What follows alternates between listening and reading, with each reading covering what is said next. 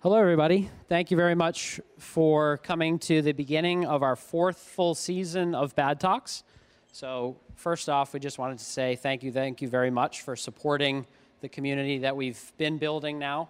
Um, this will be our fourth full season. Uh, we have a lot of uh, a lot of rich topics to talk about, um, and we're very, very grateful to the uh, community that keeps suggesting these wonderful topics um, and keeps pushing this conversation further. Um, to see our full slate of topics for the year, stop at our website, badtalks.com. Um, that's where you'll go to RSVP for any of the future talks. Um, that's where you can kind of see all the social media and all that various kind of stuff. Um, and you can also see videos of our past talks um, and uh, get kind of introduced and familiar with our past panelists. Um, we have a great topic tonight on communication, which is something that um, clearly is a topic of great interest to everybody here, and we've put together a wonderful panel. Um, we are a self sustaining community, meaning that we are depending on you for our future talks. If you have ideas, we would love to hear them. We're very excited to hear them, um, and we're going to begin. Our, our fourth year season is, is, uh, is set, um, but we're already beginning to plan for our fifth season. So if you have a topic suggestion, please visit our website, badtalks.com, let us know. Um, and without further ado, Kyle. Oh, wait, I have one of these. Um, although we'll, we will need this later. Oh, just pass Um, it around. There we go, sorry. Instant feedback from speaking into two microphones at once. Um, my name is Kyle Hoepner. I'm the editor in chief of New England Home Magazine. I think in this crowd we pretty much all know each other, uh, which is a wonderful thing and is a, a- one of the great things about the Bad Talks in general. Um, you know, I think Linda and Paul and John had a, a wonderful idea to begin these talks, and clearly the fact that this many very busy, very important professionals continue to come out for these things means that it is actually striking a chord and that the talks are interesting and useful to everybody, which is very gratifying. Um, as John also mentioned, this is the beginning of our fourth season, believe it or not, uh, which means in the last three years we've done 12 of these.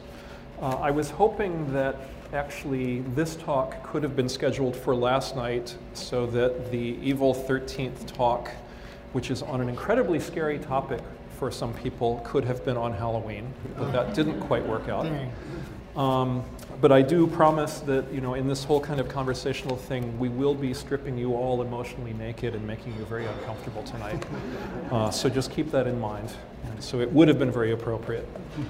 Um, all kidding aside, however, communication is probably the single theme that has come up in every single session we have had so far the Bad Talks uh, because it is so critical to any kind of collaborative endeavor. Um, and so when uh, we were getting together this past summer to plan these sessions, that came up as why don't we just do a session specifically on that, since it has been an aspect of everything. Um, I'm very happy to have a wonderful group of people here tonight to talk about that. Um, starting at this end, we have Paul Guitard from Woodmeister Master Builders, whom many of you have known and worked with. Uh, got Chip Dewing from Dewing Schmid Kearns Architects out in Concord, Nice whom job. many of you have probably worked with. It's a mouthful.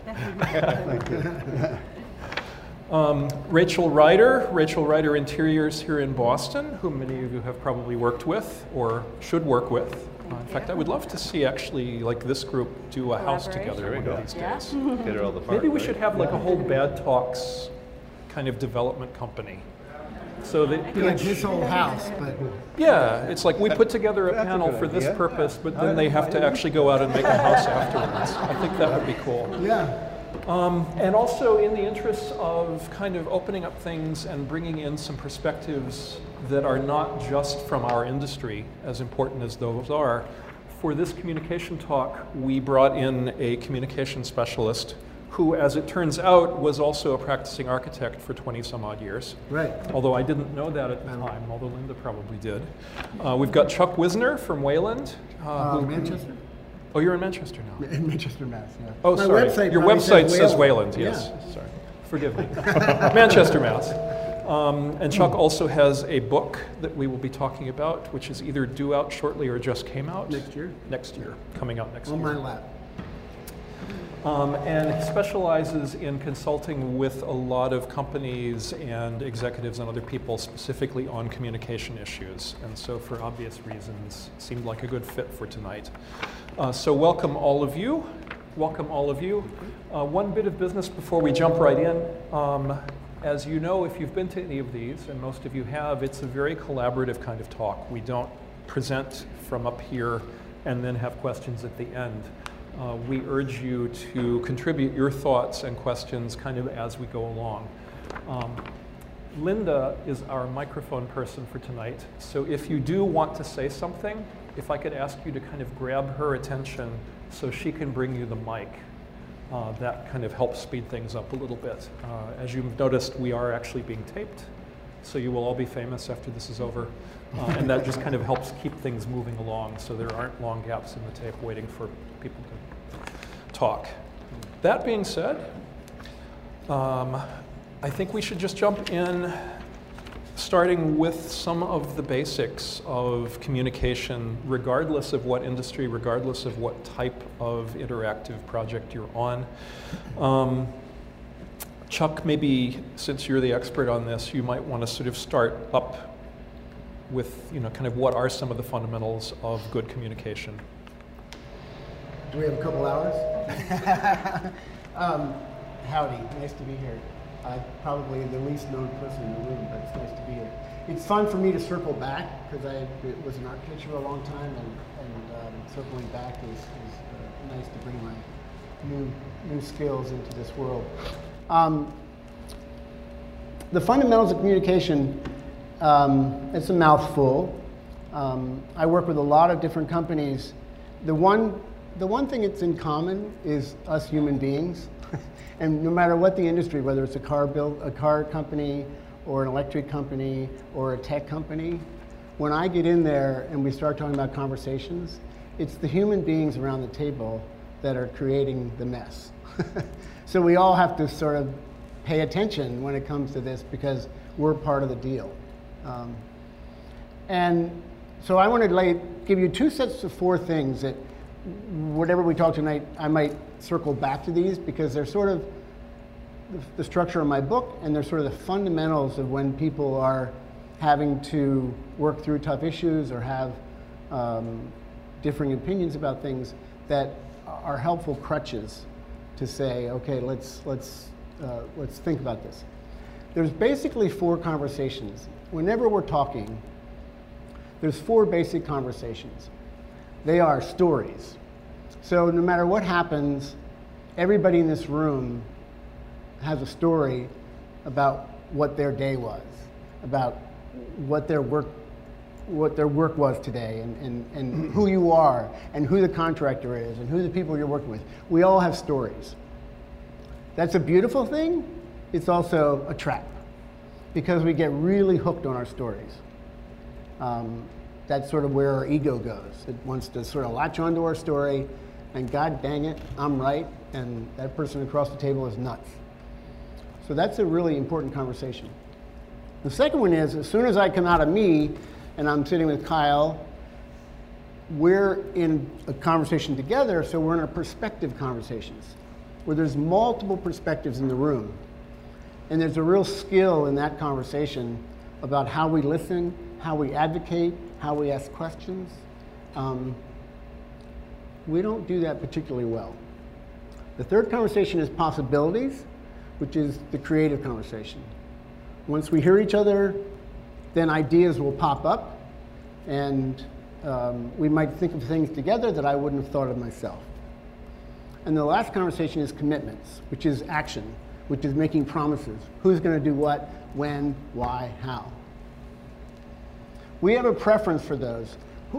Of stories, perspectives, possibilities, commitments, what do you think are the two that people like best? Stories? And what else? Yeah, so a lot of different answers. The two that are most common are stories and commitments. Because we love to get, go to a meeting sometime and just listen with these four conversations in mind. You'll hear a lot of stories, and then someone's going to say, okay, what are we going to do? And it goes right to that. What's the action we're going to take?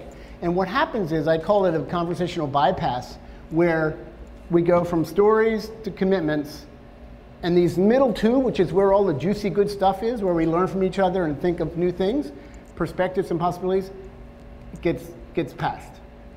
So one of my things is to be aware of that and slow down, slow things down enough that you can go to that middle ground because that's where we collaborate, that's where we learn from each other. So that's the four conversations. If you get hooked on a story or you're sitting across from someone that's hooked on a story, there's four basic things that are going on. Everybody in that room has a concern. They have a concern for tomorrow. Will we, will we have this battle again tomorrow? Um, will next week be as painful as this week? Will the next change order look like this one? Um, we have concerns and they're legitimate. The second is authority. There's always authority issues, power issues. You have to stop and say, what's, what's going on here? Who's the boss? Who's paying the bill? Who's making the decision?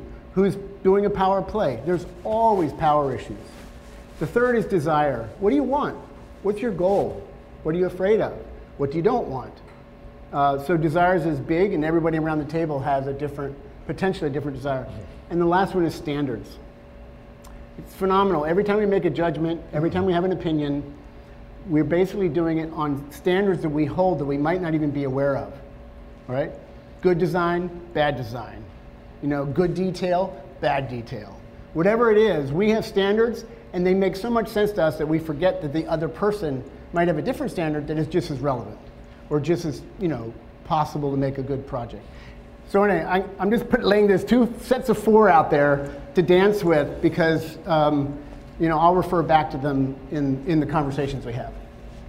Sorry about being long-winded. No, that's exactly, I mean, this is good because it does one of the things that we talked about on our conference call last week to discuss this a little bit, which is the importance of when you're getting into a collaborative endeavor, as this one obviously is. So it's kind of a test case in a way for what we're talking about. Um, one of the important first steps is getting everybody together and defining what you're doing together, how you're going to be talking, what are the perspectives we need to keep in mind.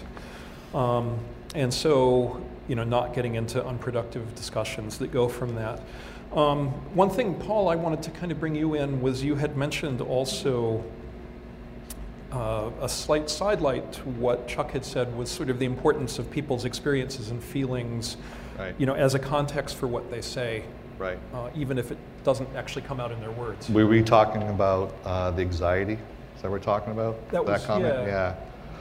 So, by the way, I live in that first camp of storytelling. Yeah. so, I'm working with my coach to make my stories more succinct and shorter and, clear. Yeah, right. So, I'll let you know how I'm doing on that. All right. Okay. okay. So, um, you know, with with communication, with power, and with authority. Um, whether it's on the team, the project team, working with the designer, architect, um, is recognizing the anxiety of the situation. And ultimately, if we don't present to anxiety and you just leave it out there, um, it leads to dissatisfaction at the end, which is the experience, right? That's why people use us for expertise, but also for the experience at the end as well.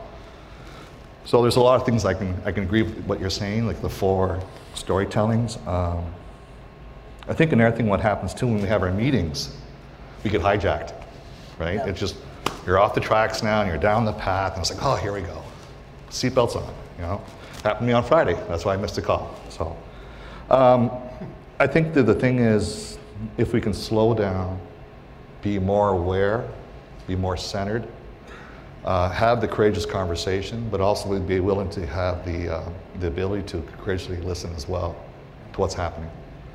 You know, so these are just things that I practice and that I agree with a lot of things you're saying. I, it was funny when, when I was talking to Kyle about the, the four kinds of conversations. I never taken the time to actually write it down that way. It's like, oh wow, brilliant. You know, so I, I can agree, and I live in a lot of those places that you're talking about. The, the, the emotions that we feel, um, our emotions are nothing but a physical manifest, manifestation of our thoughts. So your concerns, the issues of power, your desires, and your standards are all running around in the background. And when you get triggered in a meeting or because someone's saying something you don't agree with, we get triggered and then we get the emotional hit. The chemistry runs through our body and we get the emotional hit. So just remembering to go, oh, well, let me talk about what my concern is. I really care about this. And, and just enough to capture yourself. And you, the, the short term for the, for the CADS is CADS. So capture your own little CADs that are running around your little brain and go, wow, let me just expose a little bit of that.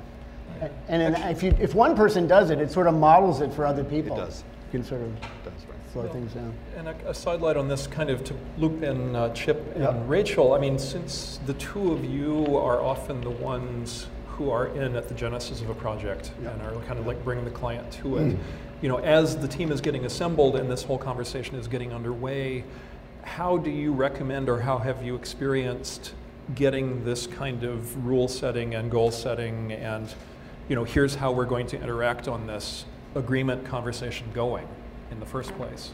Um, well, I always think having a kickoff meeting with the whole team is really important.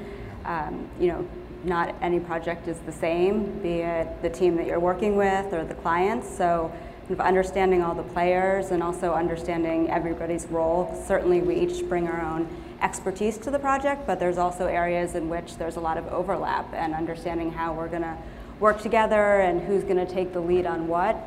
I think can be really helpful to establish right off the bat and help alleviate some of the issues that may arise as the job moves forward. Yeah, it's hard to reach back in time if you don't set the, set the mood at the outset. Uh, So there's, there's a great sort of risk in, in uh, not, not covering all the bases early on. Uh, Setting those expectations for sure. Uh, And our language is really drawing as designers and architects. That's, that's a, so we need to speak that language and we have to teach our clients how to, how to speak that language too. And oftentimes that's where things come off the rails when there is that disconnect between the language that we speak in the form of building sections or, or roof plans that are otherwise kind of Chinese to a lot of our uh, clients. We need to know when and where to, to, to, to put that language in front of them to, to get positive feedback. But uh, A lot of us work uh, on projects that are remote, three, four, five hours away, so our drawings are really the, they talk for us. Uh, And uh, so if they're not buttoned up, uh, that too is a- an opportunity for, for uh, the, the project to come unraveled. Uh, And you, you lose the confidence of the builder if the builder sees documents that are not thoughtfully prepared. So again, I, back to communication, we have a silent way of communicating in the form of our documents and our drawings. And Right. I think we need to remember that when, when we come back to this whole topic of communication, because if we don't do that well, we, we're not helping anybody. Mm-hmm. I think most of our, our clients that we work with may not understand the, the language, but they do understand process.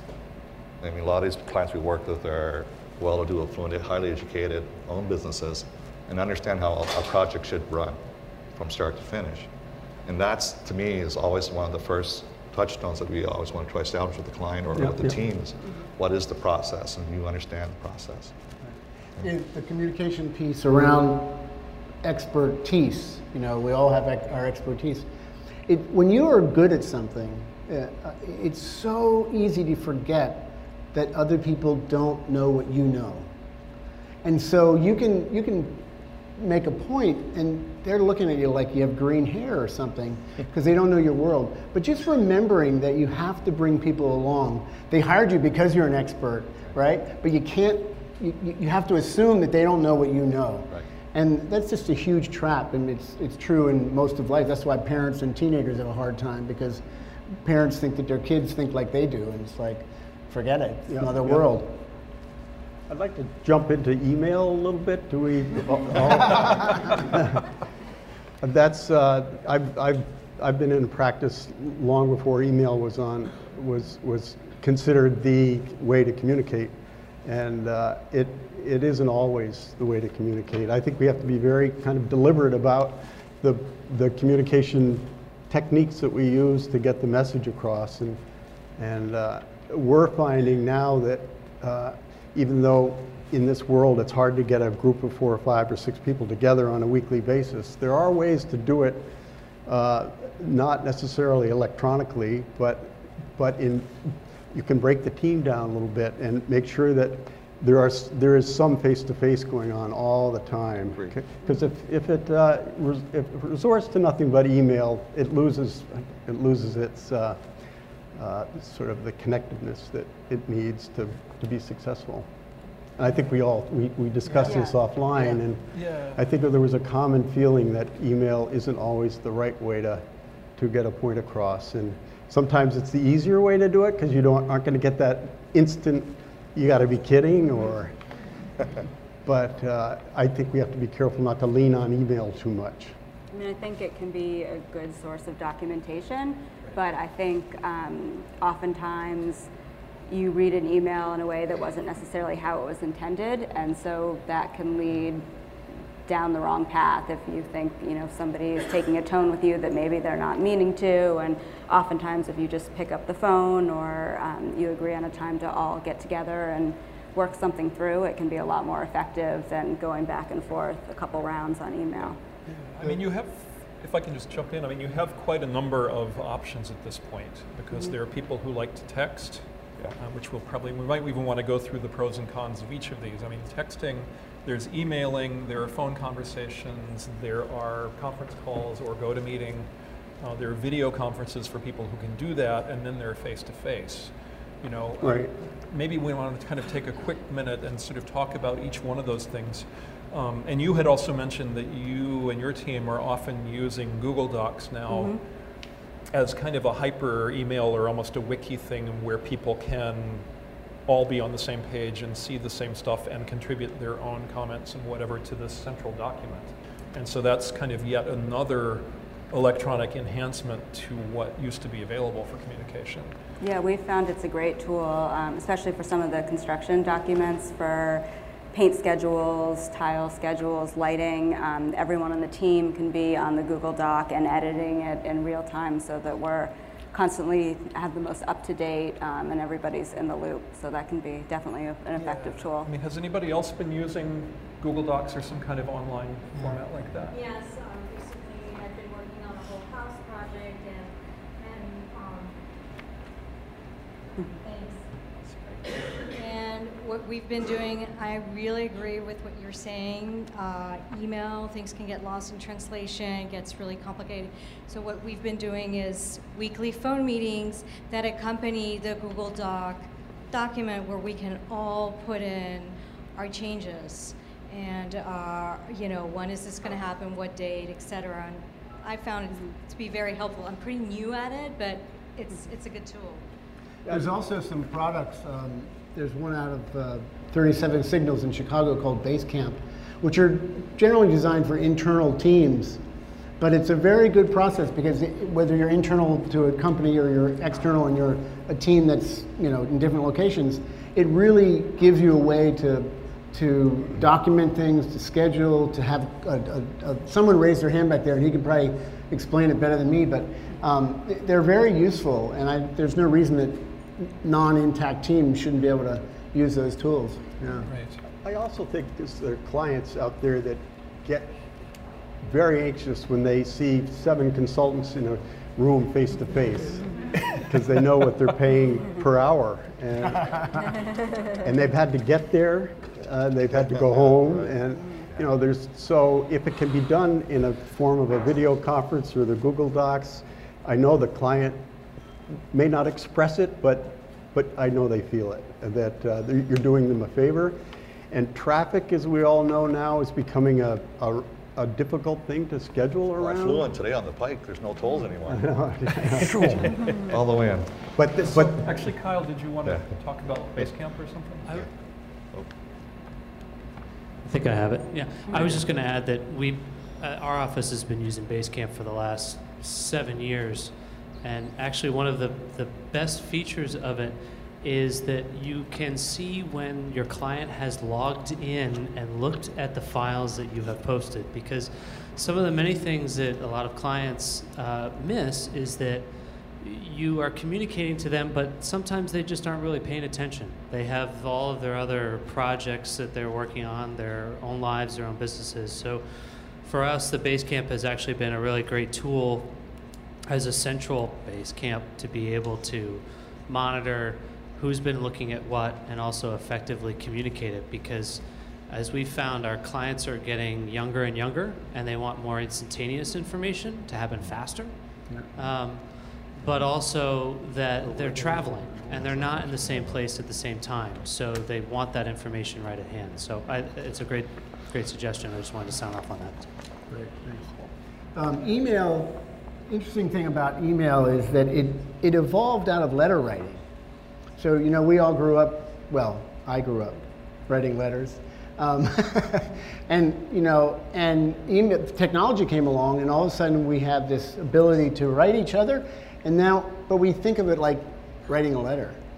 And so I'm, I, am i am working with clients around shifting how they think about it and that use email in a very conscious way to just be very intentional. And, and what I suggest is at the beginning of every correspondence, every email, you just say, what's the intent of this?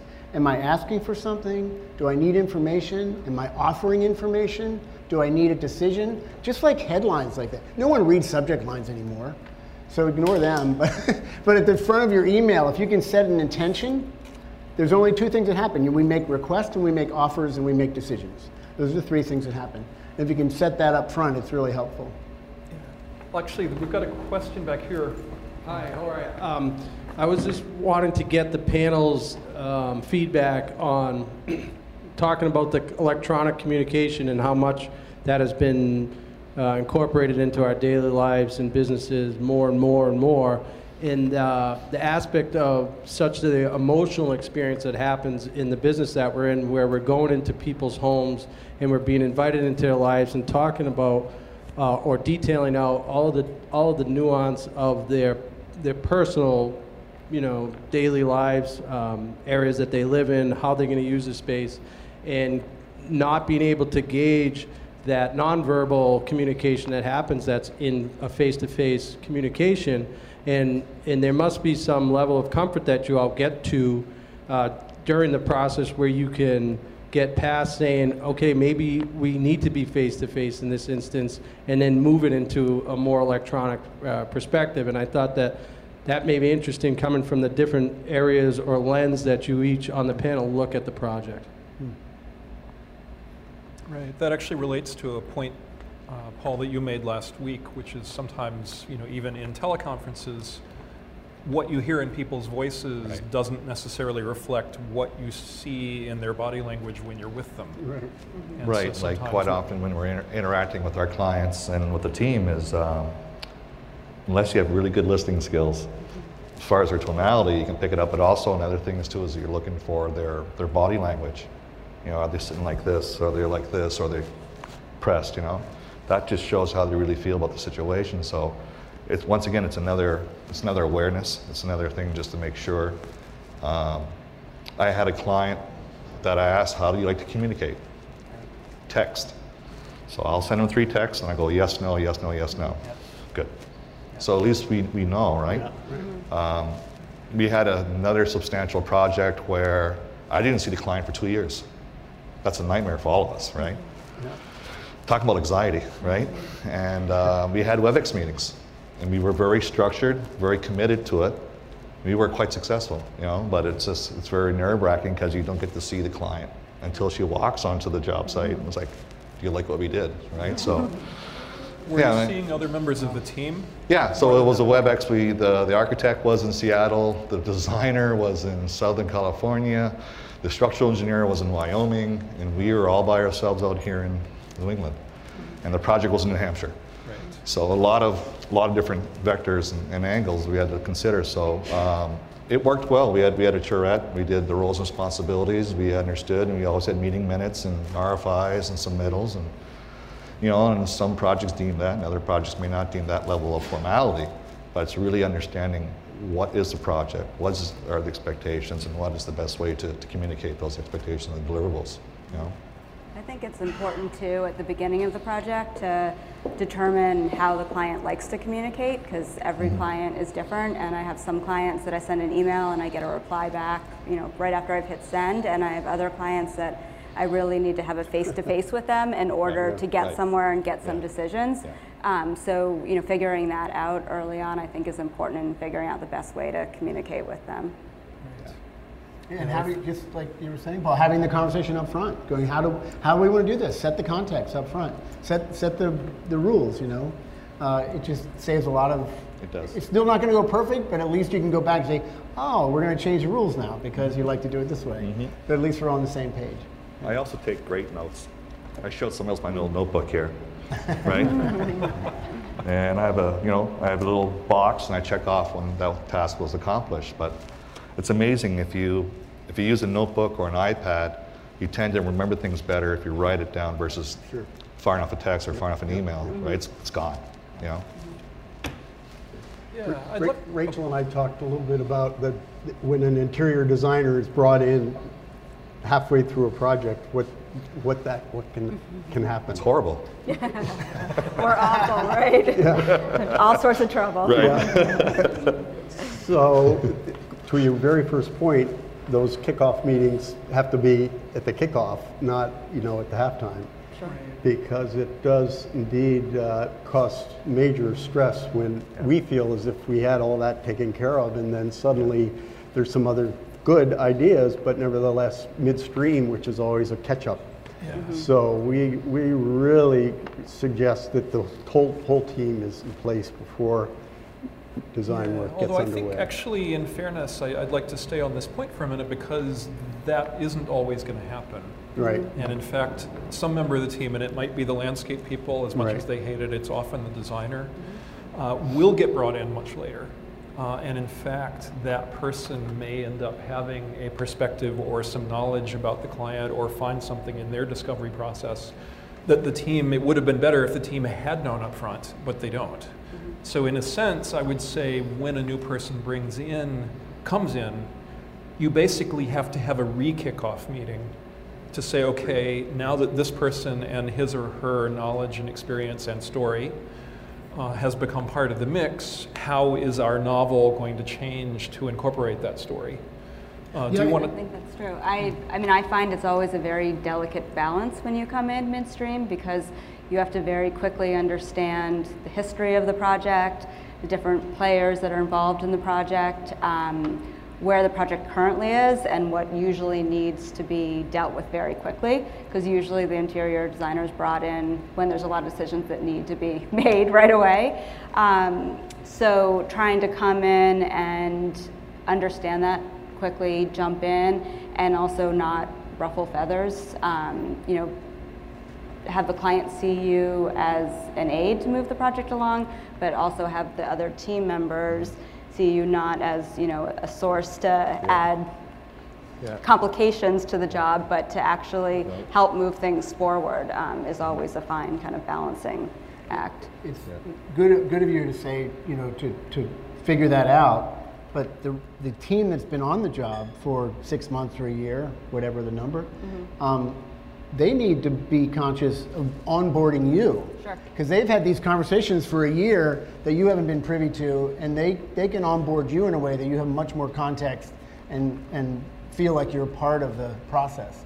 Because uh, otherwise, you just get dropped in, and mm-hmm. it- it's, it's again, it's, it's easy to forget that you have to do that because it's so obvious that we've been talking about this, and why, why shouldn't you know about it? Sure. Yeah. Right, and this is actually, I think, a place where I might open it up a little bit to the panel, but also everybody here. It's sort of when those situations where the situ- where the, the kind of the, the brief basically does need to change, and roles even sometimes need to be renegotiated because we all know there are places where any of these three people involved could be responsible for a particular aspect of that but somebody else could equally well and equally validly have been responsible for that too.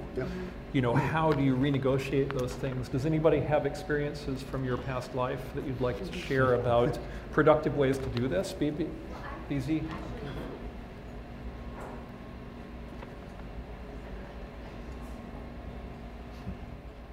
So we're talking a lot about what the wish list would be in terms of an ideal situation and creating a, a meeting and talking about who likes to communicate how. But if you are, any one of you kind of dropped in the middle of a project and they don't, maybe there's some resistance to having you as a part of it, like do you, when you're coming in midway or at some point where there's already a team established, have it say as part of your contract that there is going to be that meeting? Because sometimes there's, there's no one who actually wants the meeting except for you. I think then you need to make it happen. You know, even if it's not all in person, it's a call, um, it's Yeah. figuring out what the criteria is that you need to know. You know, I always like to know exactly what the deadlines are that are coming up right away so I can help the client to focus on what we need to deal with. Um, I think it's crucial to moving the job forward in a constructive way, and so you need to figure out a way to make it happen, even if people aren't happy about it. I think in the long run, it benefits everyone. It's, uh, you know, everybody brings their story to the table, and they might have a story they don't want you there. So you have to make a, you have to tell a good story. You know, make your case, you know, and what you can bring to the table, and just you, sometimes you just got to be, you know, assertive and do it. But you have to tell a good story. Makes them want to be with, uh, bring you on board. I mean, I would imagine that in a lot of situations like that, being assertive, but also acknowledging that you know that other people are going to be a little bit hesitant or, I hate to say hostile, but sometimes it is mm-hmm. hostile. It's like, I know this is a real pain, but for the client's good and the good of the project, we have to do this this way. I mean, I try to And it's make it kind of- clear that I'm there to help, both for the client, but also for the job as a whole to move things forward. And that's even the more reason I would think that they would want to come together as a team and have that meeting because if I have a little of the back history, then I can help, you know, support what the architect's been asking for. I can help support the timing that the contractor or builder needs. Um, you know, I, I like it when people think of me more as a, you know, an, an aid rather than a foe. Um, and sometimes you need to make that clear right up at front, but um, it really does benefit the whole team. Well, do you guys, oh, I just want to add another little trick. Um, when when you have a situation like that, um, it's, turn it around and tell people you need their help. Ask for ask for their advice. Ask for their help. It's very hard for people to turn that down.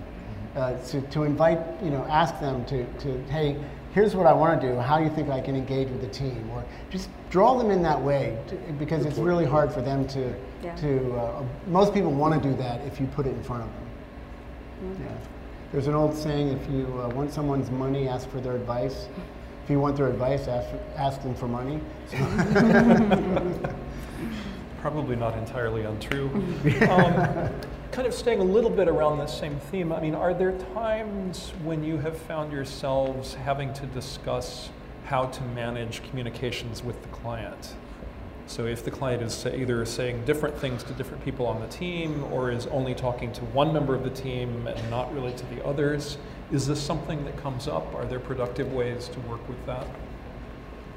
It certainly does happen. You know, that's the thing. We can all talk about the ideal world, which doesn't happen generally. Uh, and we find that there is this sort of a, a triangle, if you will, of, of disciplines the client, and the builder, and the d- design team.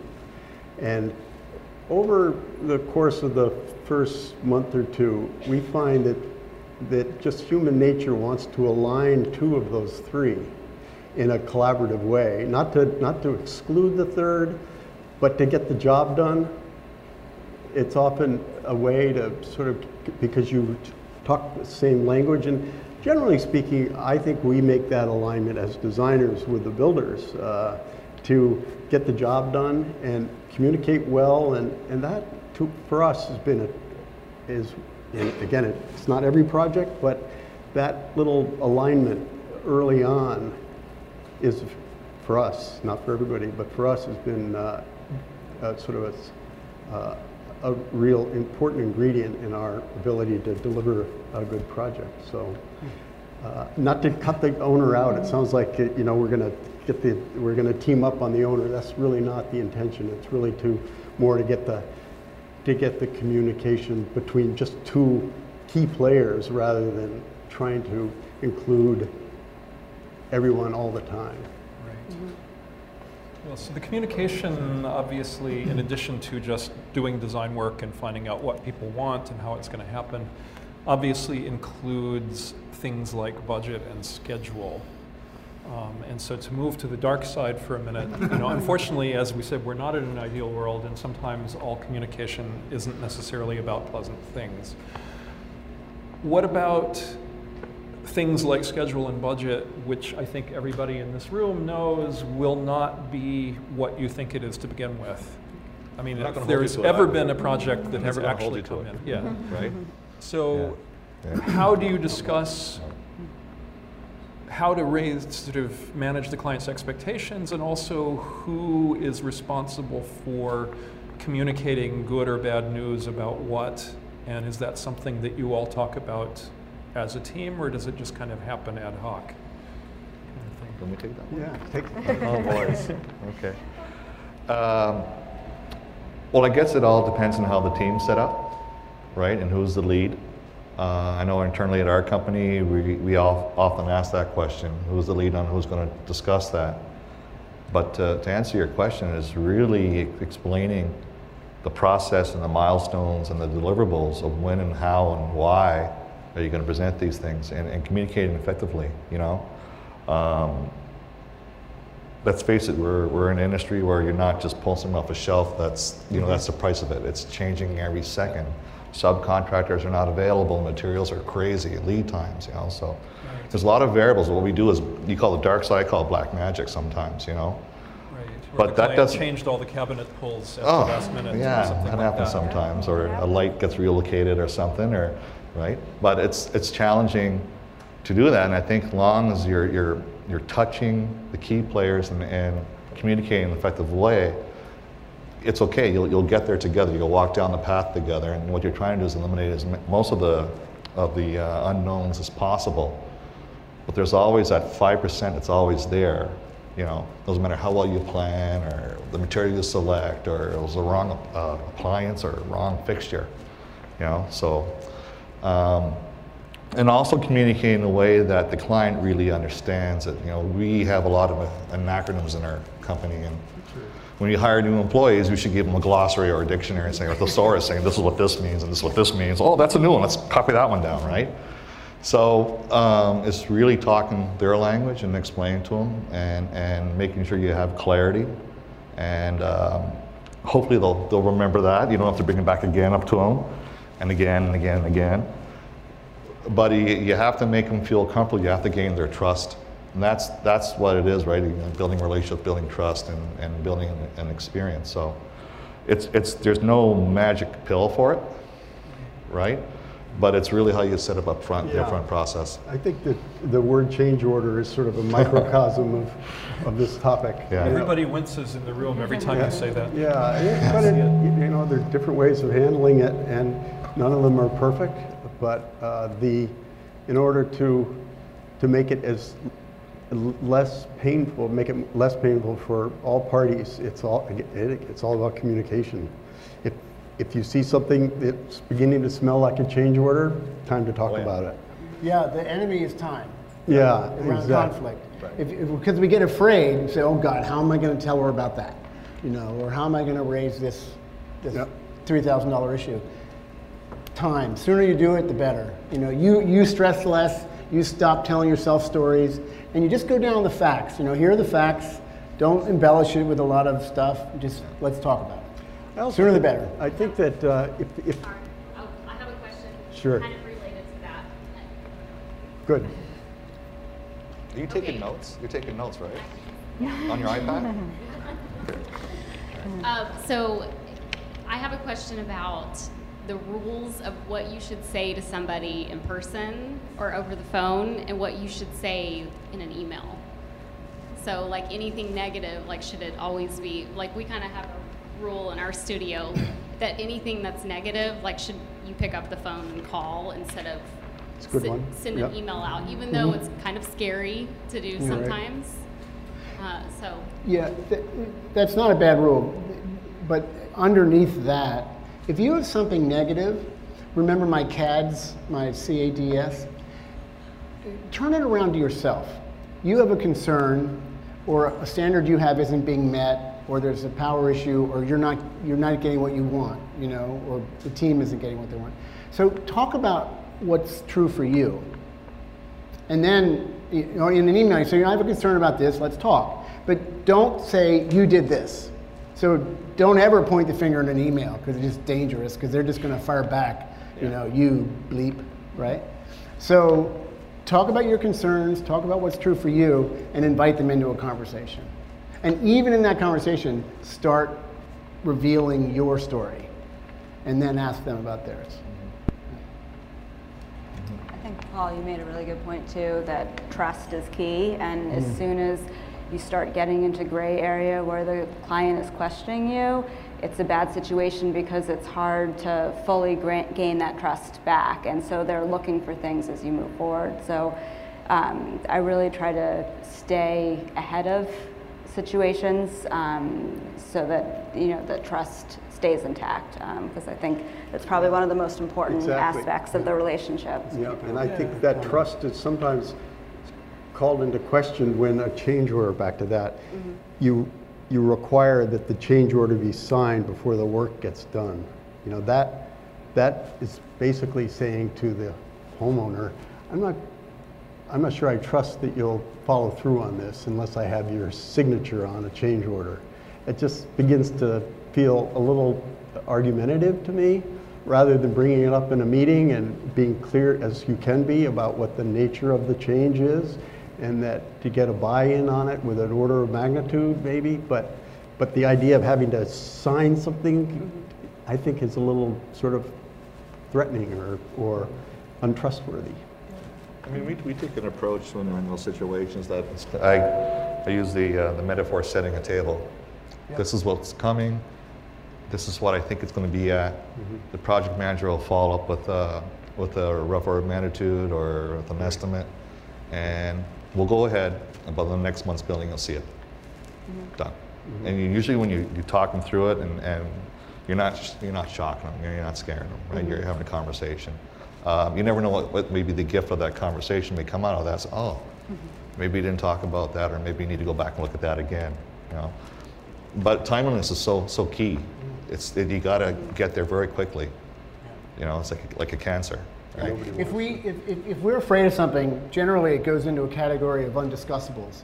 We don't know how to talk about it, we don't know how to bring it up. And then the longer the time goes, the undiscussable becomes an undiscussable. And then we're really in the soup, you know, because then we're frozen in conflict, you know. And so this the time thing, it just, you know, just take it apart, have your position and, and do it well. Just say, here's, here's what's going on. I might add too, that applies to us, it's trying to, you know, if we, we think our fees need to be adjusted to cover whatever additional work we're doing, you gotta be, you gotta get on that as, as fast as you can, because to go back months later, uh, it looks, looks irresponsible and, and, and again, it, it lacks that sort of immediacy that it needs. Yeah, I think doubly important because just speaking from my own experience, I don't, and I think this is probably true for a lot of people too, it's like nobody wants to disappoint somebody or have to say bad things or give bad news or cause conflict. And so I tend to always delay it. And it's like, well, there are all these like 60 other things that I can do first that are actually productive and positive, whatever. And then those bad things end up getting later and later and later. And I think that speaks to your thing. Not only are they important to deal with upfront, but you have to kind of get over your own internal hurdle to make yourself deal with them quickly too. So I, I had a past client. Um, we were in a tough spot, and uh, she goes, "We're having a, a crisis de, de foi, crisis of the moment." And I said, "Great." And she goes, "What? you, do you know what that means?" Yeah, I speak French. And uh, I said, "That's opportunity for me versus flight." And she looked at me like this, like, "What?" That's an opportunity to solve the problem, right? So that's that's the moment you know, making sure that you're presenting it in a timeliness and not feeding off her anxiety, Right. right? I'm not helping her if I'm feeding off her anxiety, you know. So, just a little footnote there. And, if- and if, Yeah. if the other person is stressed or anxious, Um, the single most um, powerful ling- linguistic move you can make is inquiry. Ask questions. Mm. Ask what they're worried about. Ask what they're concerned about. curiosity. Ask, right? but you have to ask honestly. You can't ask like an inquisition, like, and you did that because why? You know, it has to be an honest question. Where you really want to know what their concerns are, or or why they're upset. Inquiry is for any tough situation. Inquiry is really the most powerful move we have as humans to go. What's going on, man? Tell me. What are you concerned about? And it just settles things, you know. But it has to be very sincere. Anybody have stories to share with us? Uh-oh. Who's that? It's one of my guys. It? Yeah, yeah. It sounds a lot, in my experience, what you're talking about where is communication. Is that uh, setting the expectations of what the communication is up front, early and often. So, effective communications in terms of with whom is uh, given the vastness or complexity of a project is, my experience, an effective client communication matrix is kind of a great tool. So, as the the players broadened in Paul's case, where he had you know five different disparate people across the country, an effective client communication matrix is a great tool to use. It outlines who and when, you know, if it's only the two major players, you know, then you, you, can, you communicate with them. But that's a, a great tool. And then in terms of budget and schedule and change order management being something that's kind of being afraid of it, in my experience, if you set your uh, communication up front and when you're going to be doing those things, that they're not, you're not afraid of them anymore. So with a project manager, if you let a client know that you're going to communicate budget updates on a monthly basis and you do that from the beginning, it doesn't be, they're not as afraid of it. And same with schedule changes and then certainly change order management, which is a real tough one for a lot of people. If you outline what that process is up front with them, again, effective communication, it's not as difficult to manage. Right. Yeah. There's a hand back there.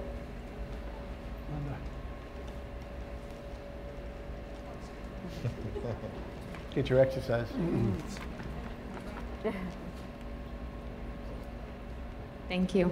I just wanted to add on to what Paul and Chip were saying just about communication. I think one of the things that we've found to be very beneficial with communication is not surprising anybody with bad news. I think that's the worst part is to share bad information in front of a client without actually working with the team beforehand to solve that issue because a lot of times like paul said there's an opportunity for us to solve a problem versus just throw an issue on the table. So just to recognize that that team collaboration can really bring a lot of value to the table if that conversation happens early and not just thrown out to make yourself look good in front of a client. I think that makes us all look bad at the end of the day.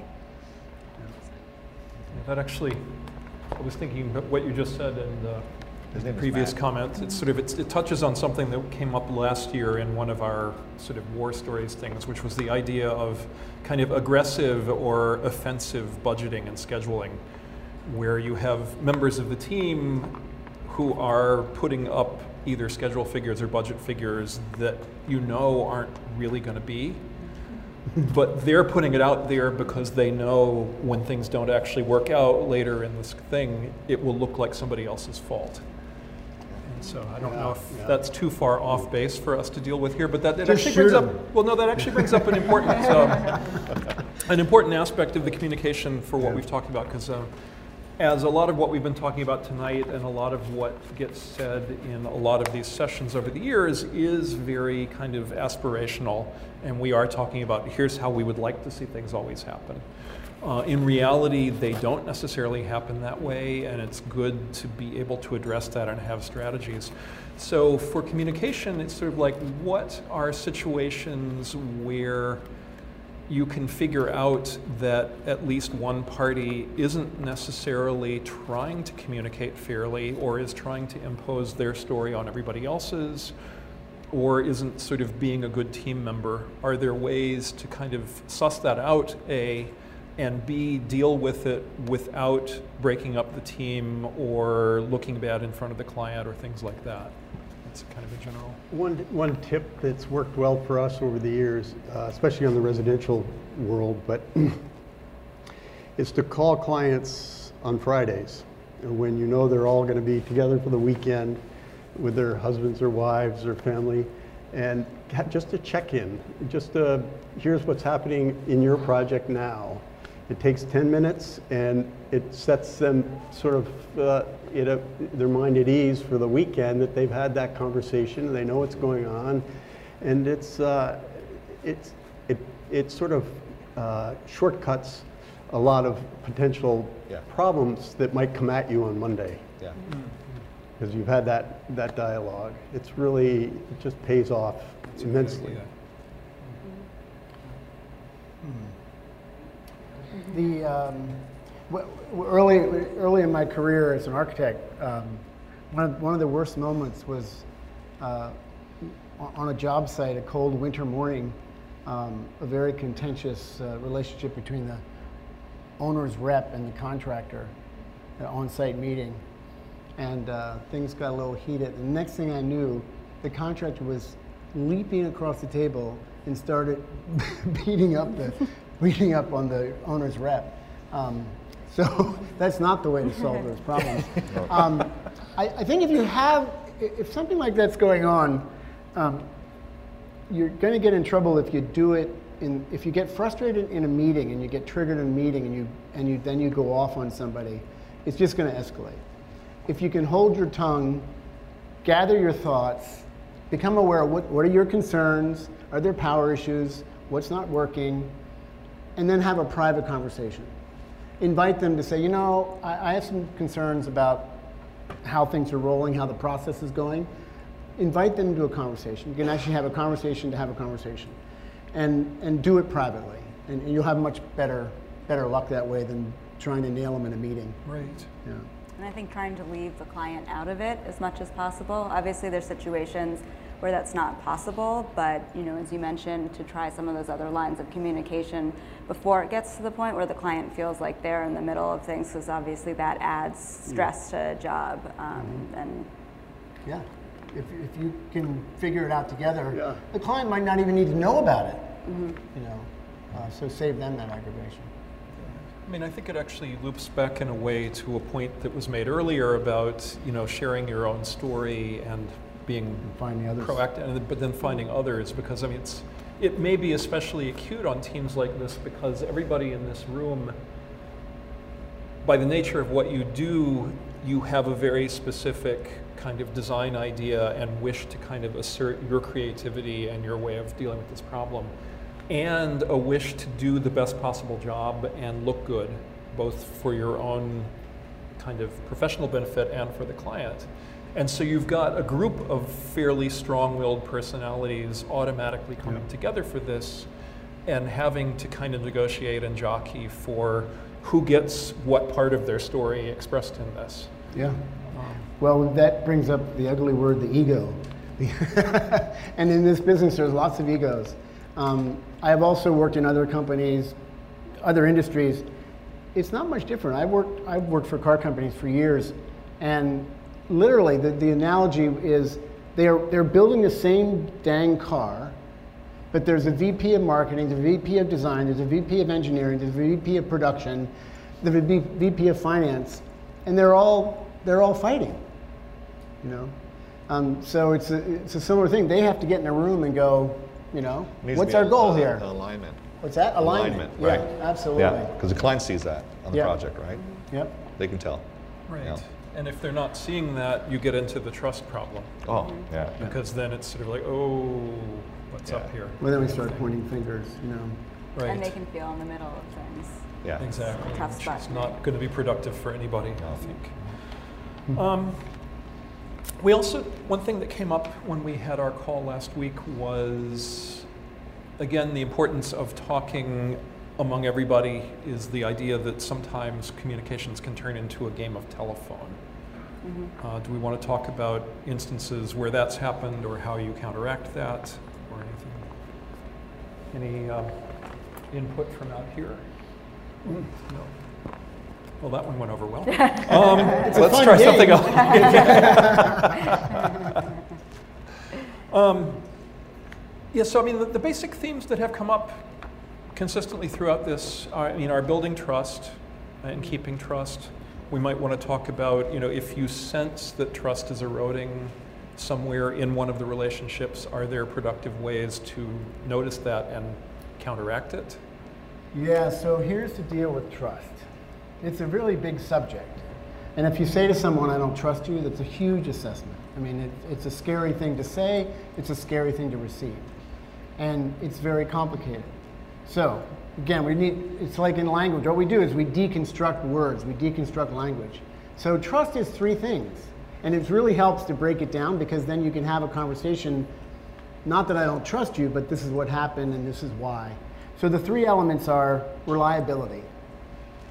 If you are doing things and you say you're going to show up to a meeting at 2 o'clock and you show up to a meeting at 2 o'clock and you're consistent, or you say you're going to get the documents, or you say you're going to pay the bill, that's how you establish reliability. People don't worry about it. Paul's going to show up. Kyle's going to show, you know, we're going to, that's good. The second is competence. Are, do people really get a sense that you're competent to do your job? And that's on all of us to prove our competence. And we all have a different role to play, and, and we all bring our own expertise. Um, and we've probably all experienced the feeling of being with someone that we felt wasn't competent. And it quickly you know, moves into distrust. And the third is sincerity. Mm. And that means do I, if, if I'm, am I saying what I'm doing? Am I walking my talk? Or do I say one thing to Paul and then I turn around and say something else to Kyle? Or I say one thing in a meeting and then I go back to my office and say, screw that, we're not going to do that. That's an issue of sincerity. If any one of those three or any two of those three break down, that's where you start talking about trust. But it's a lot easier to come to you and say, you know, when that happened in the meeting, I wasn't sure if you knew you were supposed to be there at two, or was that a misunderstanding? But if we're going to agree on times, can we agree on times? That's a hell of a lot easier than saying, you know what, I don't trust you. But anyway, breaking it down is really helpful. Um, and then living up to each of those yeah. for all of us is really important. You never take it for granted. You're, you're earning it every day, every second, every minute. That's right. Right? Every, project, every conversation. Right? Yeah. So we knew on Friday when you didn't make that call that there was a really. It wasn't a trust issue. Trust me. it was Vermont beer it was a topic. It, it, only happened once, and we can't say yeah. you weren't reliable. Right. Because you did show up tonight. Yeah. So Thank you.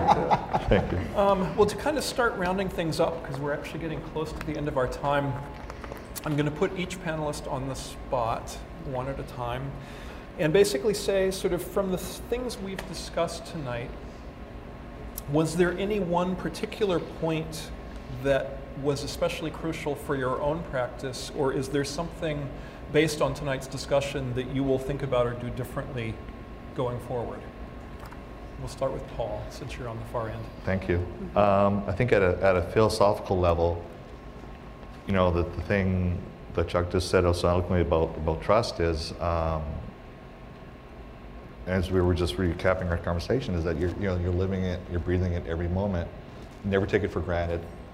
You know, um, timeliness is so, so imperative. I mean, we all, that's 95% of my job, whether it's internally or externally, It's the communication, keeping it going. Yeah. Efficiency, what's next, right? And then at the same time to forecast what's coming down the path as well and communicate that well to the team and communicate to the client, hey, this is still coming. This is not even figured out yet. It's, it's there. It's there. We don't know what it is, but it's there, yeah. right? And, you know, I was very excited to be on the panel tonight because sometimes I, I feel I'm in a silo by myself or an arena by myself, right? And you have your team. Your team is behind you. You have your support. And you have that, but it's lonely sometimes having those tough conversations, whether it's with an architect, designer, or, or you know, a owner's rep right? Or uh, with a homeowner. So um, I guess my big takeaway is is is going deeper in, into that stuff that we talked about tonight, not taking for granted, and, and also to be be curious, to really be sincere, and ask the client, "What do you think that is?" Or, know, what what, what is the what is the solution to this? Why do you think that? Why do you feel this way? And really, just don't take it for granted. Don't think you already have figured out. I've been in this movie before. I know it's going to happen. Mm-hmm. Because you may be totally surprised. Right, right, right. Well, Chip, what about you? Well, I guess uh, my takeaway would be uh, uh, being more deliberate about the s- selection of the communication that you're going to choose to get a point across. You know, certainly, email is appropriate at sometimes, but a phone call or a face-to-face or some very deliberate choice that uh, will get you to where you want to go in terms of feedback. Because feedback is really everything. Everything you do is is feedback is based on feedback. And if the message isn't delivered in the right way, that feedback may not be what you want or may, may not be constructive. So I think uh, that's why the, the method at which you communicate is, is critical to get the feedback you're looking for. That's a great point. Um, Rachel, your turn. Um, I think mine is along similar lines. Um, it seems obvious, but I think in the day to day, email is just the easiest form of communication, especially when you know you find yourself working at 10 o'clock at night or early in the morning, and so. It's good to have that reminder that it's not always the best way to communicate, and that oftentimes um, you can deal with things in a much more productive way via the phone or via getting the whole team together on the job site. Um, I really liked what you mentioned about you know your studio rule that if it's bad news, you should pick up the phone. I think that's a it's a good tidbit that I'm going to take away. Um, well, I've been practicing this stuff for 20 years, and um, I got to say, it's just an ongoing life life journey. So tonight just made me rethink some things. But also, it's really fun for me to circle back and be back in the building industry. About a year ago, I got a, a, a one of the major firms, architecture firms in Boston, hired me to do some work with them, and it's just really fun to be circling back. So I want to I want to participate more in your world and bring my world and your world together. I would like to do that. Collaboration. Collaboration. There we yeah, go. yeah. And actually, as moderator, I'm going to take the liberty of adding one important point of my own, which is don't leap across the table and attack anyone. um, that being said, I want to thank you all for having joined us for this beginning of the fourth year of the Bad Talks. I hope you've enjoyed it. I hope you will also do as John said at the beginning and send us ideas and thoughts about potential future topics. I hope you'll join us in the spring three more times at dates to be announced soon, we hope um, for more of these on subjects that I hope you will also enjoy. Uh, on behalf of everybody and on behalf of this wonderful group of panelists we've got, thank you so much. Stay around, have another quick drink and a bite to eat, and uh, talk to some of these folks up front and up close. Thank you. Thank you again. Thank you, Kyle.